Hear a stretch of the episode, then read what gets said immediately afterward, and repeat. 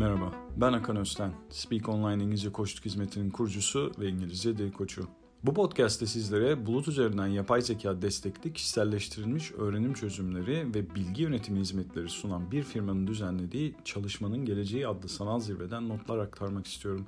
Favori olarak işaretlediğim 4 ana panelden bahsediyor olacağım bu podcast'te. Yetenek yönetimi ve gelişimi alanında çalışmanın en sevdiğim yönlerinden biri bu alanda emek veren insanlar özünde çok yüksek motivasyona sahip olan ve bilgiyi yaratma, edindirme ve uygulatma becerilerini gerekli kişilere aktarma şevkinin misyon edilmiş insanlardır. Kendinden başkasını geliştirmeyi hayatlarının misyonu haline getiren insanlara her zaman saygı duymuşumdur. Bilgi paha biçilmez bir araçtır ama bilgiyi nasıl kullanacağını bilmezsen hiçbir işe yaramaz. Yaklaşık 12 yıl önce tesadüfen girdim kurumsal eğitim ve gelişim alanına. Bu süreçte yüzlerce lider ve öğrenim gelişim uzmanıyla konuştum, görüştüm ve sürekli bu insanların yarattığı pozitif etkiyle motive oldum açıkçası. Liderliğin bilgeliği diye bir tanım oluştu zihnimde. Yani bilgiyi doğru şekilde kullanmış ve kullanmayı öğretebilen kişiler ve mekanizmalar. El verenler de diyebiliriz bu kişilere aslında. Son olarak katıldığım bir sanal zirvede de bu tarz sayısız düşünce lideri yine birbirlerini dinlemek ve birbirlerinden öğrenmek için bir araya gelmişti.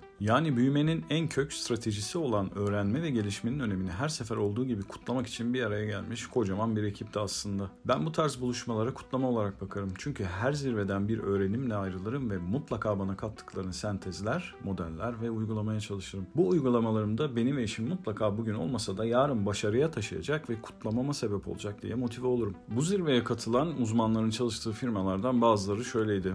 Edcast, Deloitte Microsoft, GE Appliance, Schneider Electric, Nascom, UBS, Relax, The World Bank, Etisalat, Adecco, Workplace.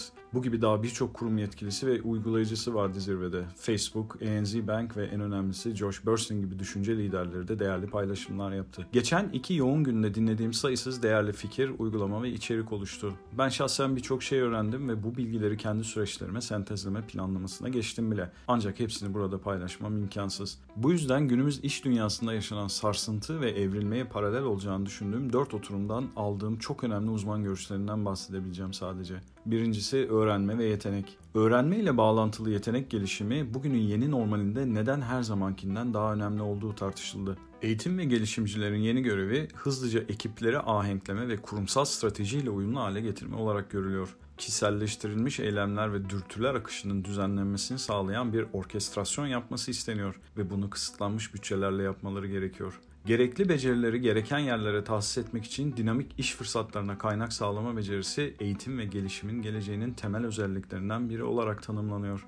Bu metodun ancak sürekli gelişim sayesinde sağlanabileceği kanısı çok yaygın. Yani mevcut iş gücüne yeni roller atamak ve bu rolleri üstlenmeleri için insan kaynağını eğitmek ve geliştirmek. Yakın gelecekte gerekecek olan yetenek havuzunun oluşturulması ve geliştirilmesine odaklanan insan stratejilerini benimseyen kuruluşların süreçlerin nasıl olması gerek kavramını çok daha hızlı benimseyeceğini düşünüyor uzmanlar. Hiyerarşik ya da düz bir yaklaşımla öğrenme ve kariyer arasında bağlantı kurabilmek önemlidir kendi kendini öğrenmeyi teşvik etmek ve bir yetenek havuzu kurmak insanların becerilerini geliştirmelerini ve rollerinde kendilerini test etmelerini sağlar. Ancak öncelikli rollerin ve becerilerin belirlenmesi yoluyla talebi arzla eşleştirmek için grupları, ekipleri ve bireyleri iş esnasında inşa etmek de önemlidir deniyor. Yani gelişen iş akışları ve eğitim metotları sayesinde bir takım rollere ihtiyaç kalmayacağı görülüyor ve bu yaklaşımların planlaması çoğu büyük kurumda başlamış bile. 2. Büyük reset. Peki şimdi ne olacak? Josh Bersin bu panelde evrilen iş dünyasının yeni tanımlarını ve bu yeniye adaptasyon için gereken bireysel ve kurumsal transformasyonun eğitim ve gelişimcilerin gücüyle olabileceğini şu maddelerle sıraladı. Çeviklik, öğrenme ve basitlik bu dönüşümün ve evrilmenin anahtarları olacak. Ana gereksinim olan verimlilikten ziyade daha çok uyum yeteneği, direnç ve hız gerekecek. İnsan kaynakları ve eğitim gelişim felsefesinin sadece tekile hizmet sunmaktan ziyade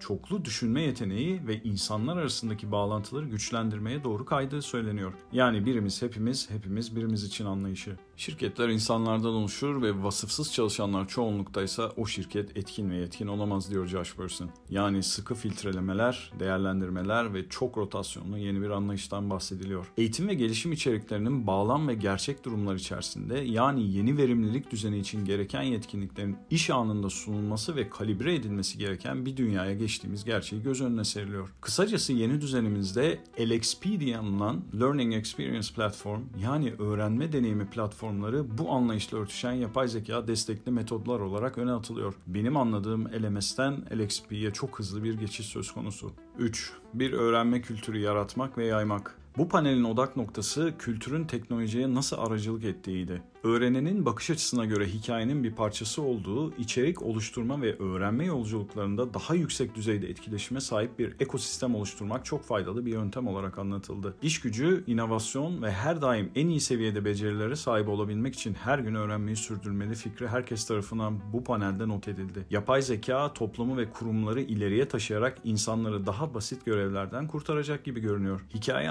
anlatımı, problem çözme, yaratıcılık ve ikna becerileri diğerlerinin yanı sıra bir makine tarafından asla taklit edilemeyecek benzersiz insan özellikleridir. Özünde teknolojinin bu alanlarda daha insan olmamızı sağlayacağı öngörülüyor. Neuro Leadership Enstitüsü'nün tanımına göre öğrenme ya da süzülen her bilgi parçası davranışlarımızı değiştirebilecek seziler geliştirmemizi sağlıyor. İşlevselliğe bakmanın son derece büyüleyici ve farklı bir boyutu. 4. Öğrenme, yetenek ve veri. Metotları ve veriyi öğrenimi teşvik edecek şekilde yönetebilmek kavramı. Bu panelde öğrenmenin geleceği COVID-19'un etkisi ve eğitim organizasyonlarının inovasyonu teşvik edecek şekilde olması gibi birçok konuya değinildi ve bence en çok ilgi çeken oturum buydu. Veri analizi bir öğrenme kültürünü ve ekonomisini yönlendirmenin en kritik bileşenidir. Bu noktada 3 madde üzerinde tartışıldı bu panelde. Bugünkü önceliklerimize uygun ve geleceğe yönelik becerilere sahip miyiz ve bunları nasıl geliştiririz? Gelişimimiz için gerekli bilgiye erişilebilirliği nasıl kolay hale getirebiliriz? Gelişim gerektiren insan kaynağının öğrenim ekosistemini sahiplenmesini ve sadık kalmasını nasıl sağlayabiliriz? Bir öğrencinin içeriye ve öğrenmeye erişimi davranışa uygun ve homojen değilse katılım önemli ölçüde azalacak ve bilgi ağacını sömürme motivasyonu kırılacaktır. Eğitim ve gelişimin işleyiş modeli kurum için önemlidir. Çünkü bu işletmenin hedeflerine ne kadar oryante bir gelişim politikası olduğunun doğrudan bir yansımasıdır. Öğrenme altyapısı yeniliğin sağlanmasında ve teşvik edilmesinde kritik bir rol oynar ve muhtemelen ekosistem perspektifinden en önemli husustur.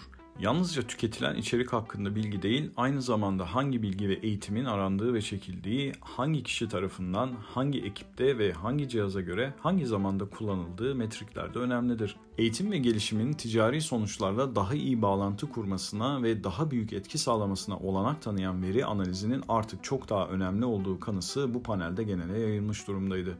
Peki sizce Yeni eğitim ve gelişim normlarına evrilirken bu kadar geniş spektruma yayılmış stratejik planlamanın araştırılması, geliştirilmesi ve uygulanması için gereken en önemli yeti hangisidir? Bir sonraki podcast'te görüşmek üzere. Sağlıklı günler.